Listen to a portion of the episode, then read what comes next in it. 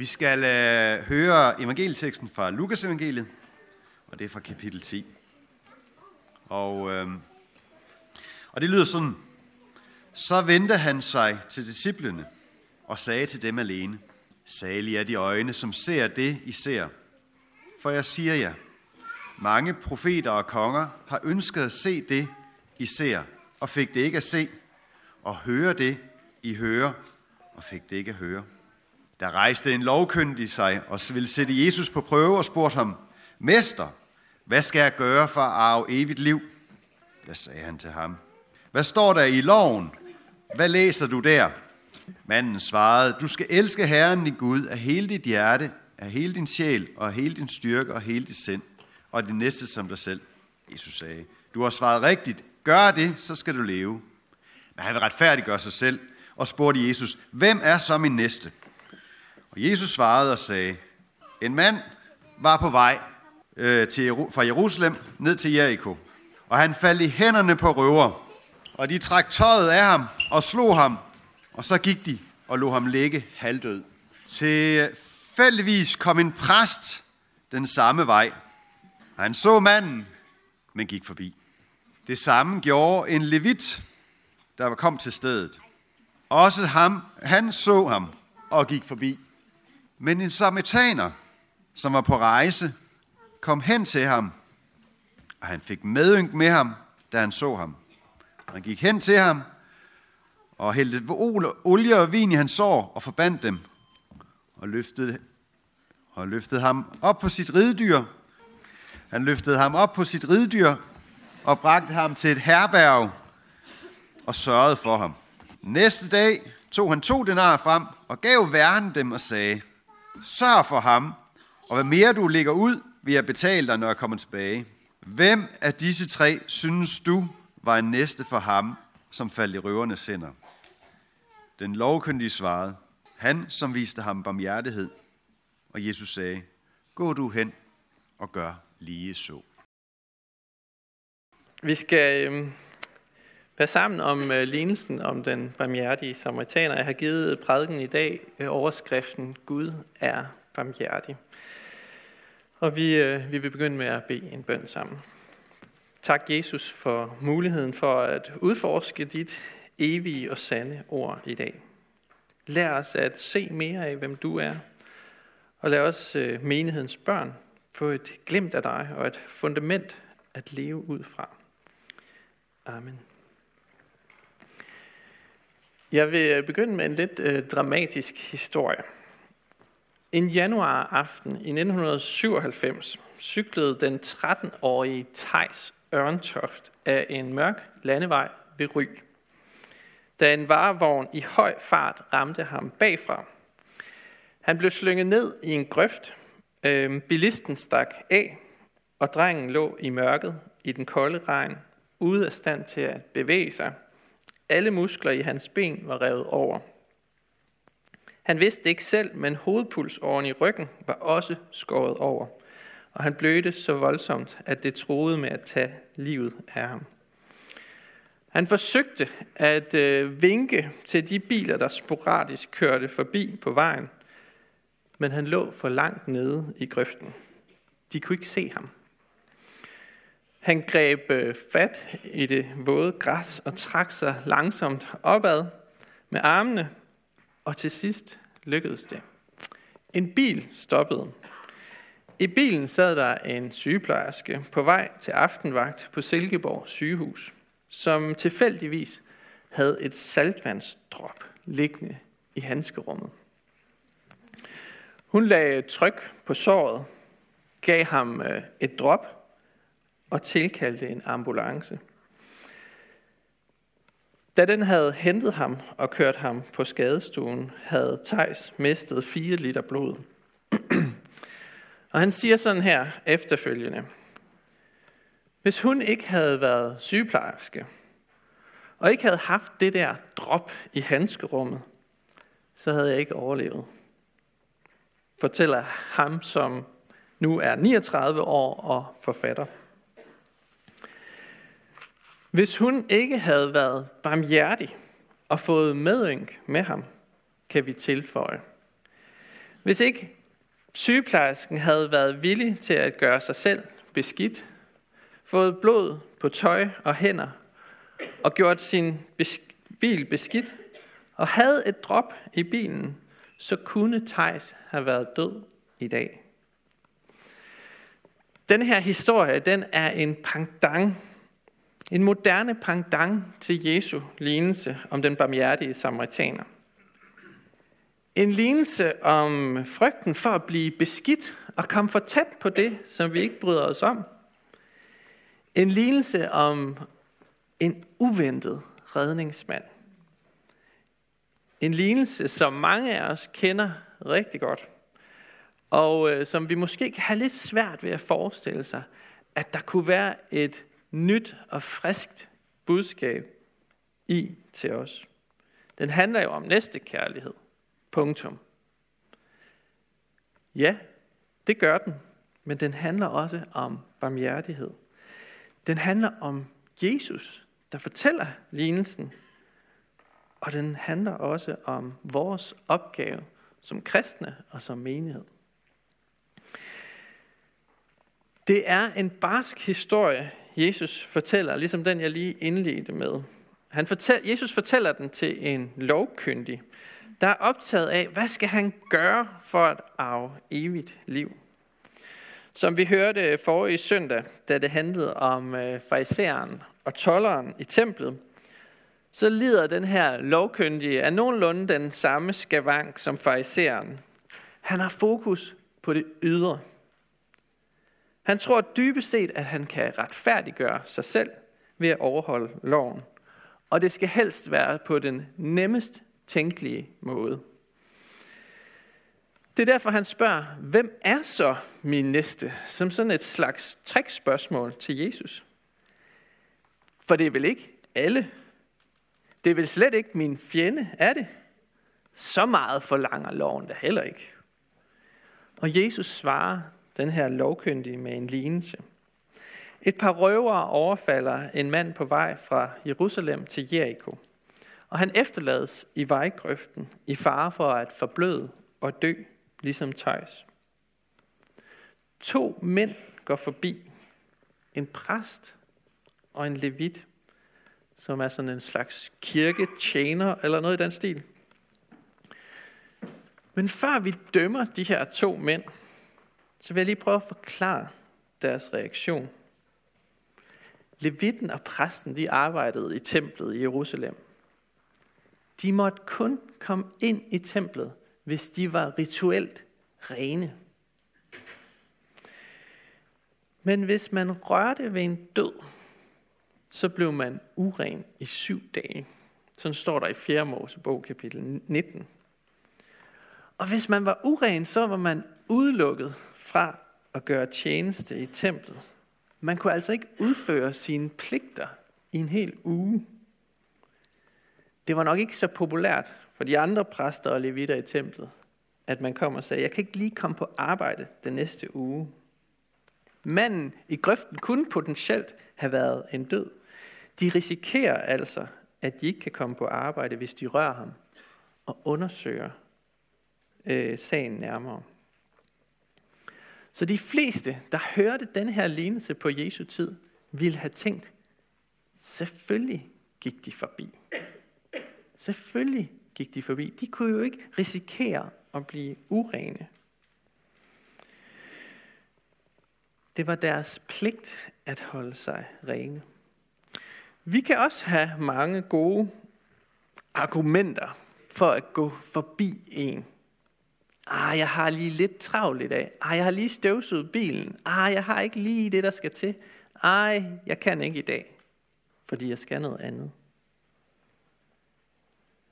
Men argumenterne holder ikke rigtigt. Den tredje, der kommer forbi, han er den lovkyndiges ærkerival, en samaritaner. Det svarer til en øh, israeler på Vestbreden, eller en serber i Kosovo, eller en Viborg-fan i Herning. Det er sprængfarligt. Samaritanerne var forhat af jøder. Ikke fordi de var totalt fremmede og langt væk, eller noget i den stil. Nej, de var broderfolk. De var boet klods op af hinanden, men de var alligevel kommet i totterne på hinanden mange gange. Jøder og samaritanere var hinandens ærkerivaler og var glødende uenige om, hvor man skulle tilbe Gud. Det var det store spørgsmål, de skændtes om. Den her samaritaner, han har den samme egenskab som sygeplejersken, der opdagede Tejs på vej til aftenvagt på Silkeborg sygehus. De var begge to barmhjertige. De var begge to barmhjertige. Hvad er barmhjertighed? Jo, det er at se et andet menneske og have et armt hjerte. Jeg har taget en, øh, en ordbogsforklaring med, hvor I kan læse det. Det er at have et armt hjerte. Et lidende hjerte. Et blødende hjerte. Et hjerte, der gør ondt i brystet, når jeg ser mit medmenneske. En følelse af medynk, der smerter helt ned i maven. Gud beskrives faktisk i Bibelen som en, der er barmhjertig. Det har jeg også lige taget med på et slide her. Der står i salme 103, vers 8, Herren er barmhjertig og nådig, sen til vrede og rig på troskab. Tænk dig, Gud har et lidende hjerte for dig. For den, der er knust, hvis ånd er nedbøjet, han oplever den nedbøjede ånd og oplever det knuste hjerte. Gud er en, der har et lidende hjerte for os mennesker. Ordbogen forklarer også barmhjertighed sådan her. En, der har medlidenhed og er parat til at hjælpe mennesker i nød. Sådan er Gud. Samaritaneren, han øh, fulgte de samme renhedsregler, som jøderne gjorde. Men for ham er der noget, der er vigtigere. Han er ikke bange for at få beskidte hænder. Han er ikke bange for at røre manden i grøften. Han forbinder ham, løfter ham op på et æsel, bringer ham til et herberg og sørger for ham. Han offrer sig fuldstændig. Han offrer sine rejseplaner, sine penge, og han overvinder sit tillærte had imod jøder. Han gør det uventet og hjælper sin fjende ud over alle grænser. Det er barmhjertighedens udtryk siger Jesus til os i dag. Og på den måde, så bliver samaritanerne også et billede på Jesus selv. Det er altså en lignelse, der lærer os, hvem er Kristus. Et af Jesu kendetegn var, at han ikke holdt sig tilbage fra at røre dem, der blev anset for at være rituelt urene. Han spiste med sønder, og han øh, rørte ved spedalske. I stedet for at de gjorde ham uren, så gjorde han dem rene. Han er herre over vores kategorier af rent og urent. Han er, og han kan rense al urenhed.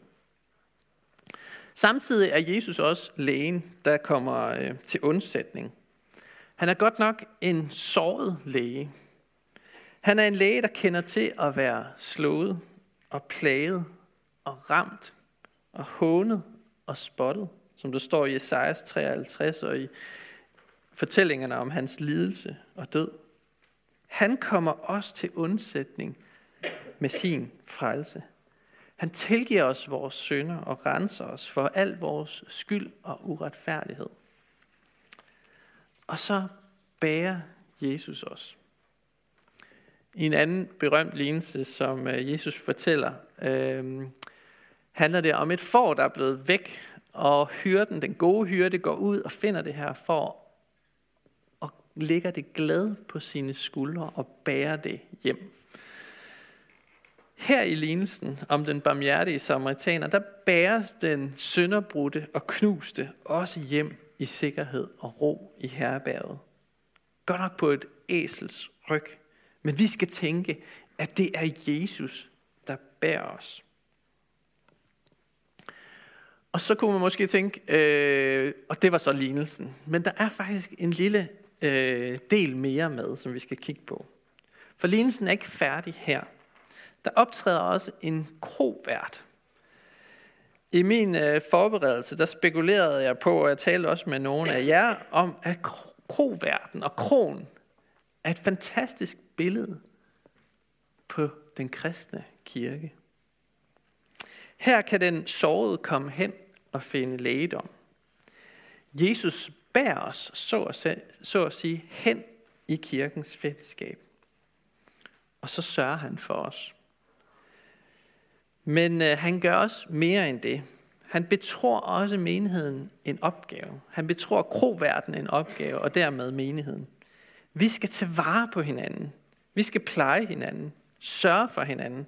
Skifte bandager og give drop. Dermed har vi en del af hinanden i vores hænder. Jeg har et citat med af K.E. Løstrup, som siger sådan her. Den enkelte har aldrig med et andet menneske at gøre, uden at han holder noget af dets liv i sin hånd. Sådan skrev han i sit øh, sådan hovedværk, Den etiske fordring i 1956. Vi er blevet betroet opgaven at holde noget af hinandens liv i vores hænder. Det beskriver jo meget godt kroverdens opgave – som også er den opgave, vi som kristne og kirke har. Vi har fået en opgave som barmhjertighedens forvaltere.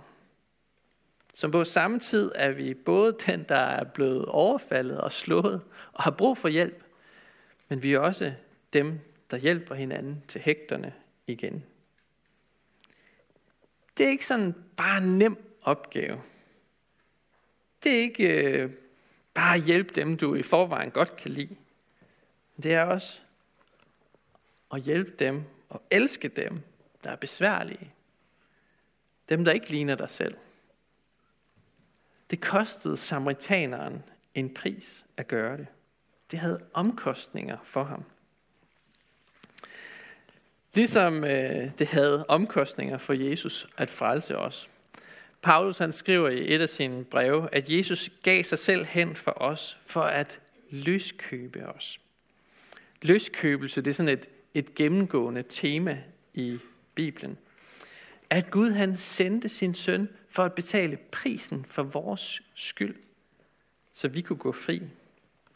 Her i lignelsen, der betaler øh, samaritaneren det, der svarer til to dagsløn til kroverden.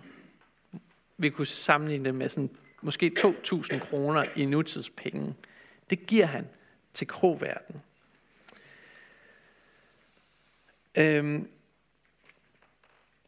han giver endda et løfte om, at han også vil dække de fremtidige udgifter og siger, jamen hvis, hvis, der, hvis du nu lægger mere ud end de her 2.000 kroner, jamen så, så skal jeg nok også betale for de udgifter. Og hvis vi overfører det til Jesus, så betaler han for synden med sit blod på korset.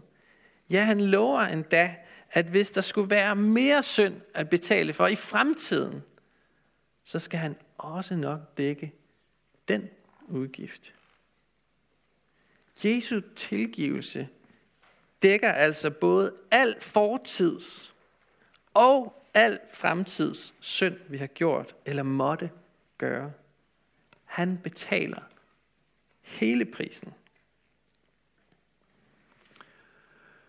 Og samtidig så lærer det os også, at det kan koste noget at tage sig af et andet menneske. Det er ikke omkostningsfrit at vise barmhjertighed. Lad os indstille os på det. Lad os forberede os på det. Lad os udfordre af det. Jeg tror, at Gud forsøger at tænde en smerte i vores hjerter for mennesker i nød. Han ønsker at lære os barmhjertighed, ligesom han er barmhjertig. Der ligger måske ikke lige en i grøftekanten, når du kører hjem fra kirke i dag. Men så går der måske en rundt, der er ensom på din vej. Eller der ligger en syg på plejehjemmet, som du kunne besøge. Eller du støder ind i et ungt menneske, der er fanget i mørke tanker. Hører du så barmhjertighedens kald? Eller går du forbi med gode intentioner om at gøre din pligt? Eller vil du helst ikke bare, eller bare ikke være beskidt? Prøv dig selv. Lad os prøve os selv og læg mærke til smerten i vores hjerte. Lad os bede sammen. Vi takker dig, Jesus, for din store barmhjertighed imod os. Tak, fordi du ikke efterlader os sønderknust og nedbøjet, men at du oplever, giver håb, fred og tilgivelse. Tak, fordi du gør os helt rene, endnu mens vi var fjendtligt indstillet over for dig. Lær os at lytte til smerten i vores hjerte, når vi ser mennesker i nød. Vi takker dig for menigheden, Jesus, og vi beder dig styrke os i indbyrdes kærlighed og udruste os med nådegaver til fælles gavn og opbyggelse, og lær os at række ud over egne behov. Vi beder dig for menighedens børn, både de fødte og de ufødte, Beskyt du dem og lad dem få lov til at vokse op i troen på dig. Vi beder dig for menighedens konfirmander.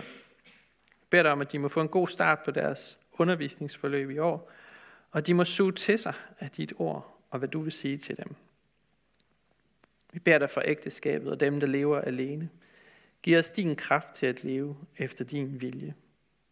Vi beder dig for skjern, by og omegn, at du, Jesus, må blive kendt, troet elsket og efterfulgt.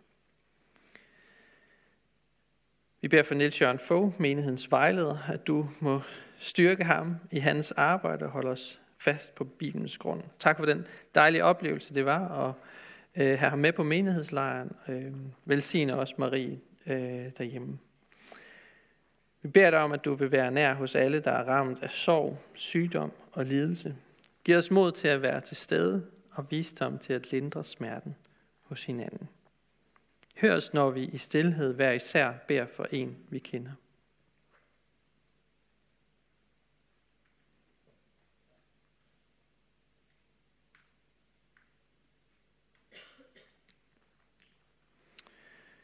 Vi vil bede dig for menighedens to udsendte, øh, for Kirsten Østerby i Jerusalem og Daniel Amitsbøl Jensen i Asiat i Grønland.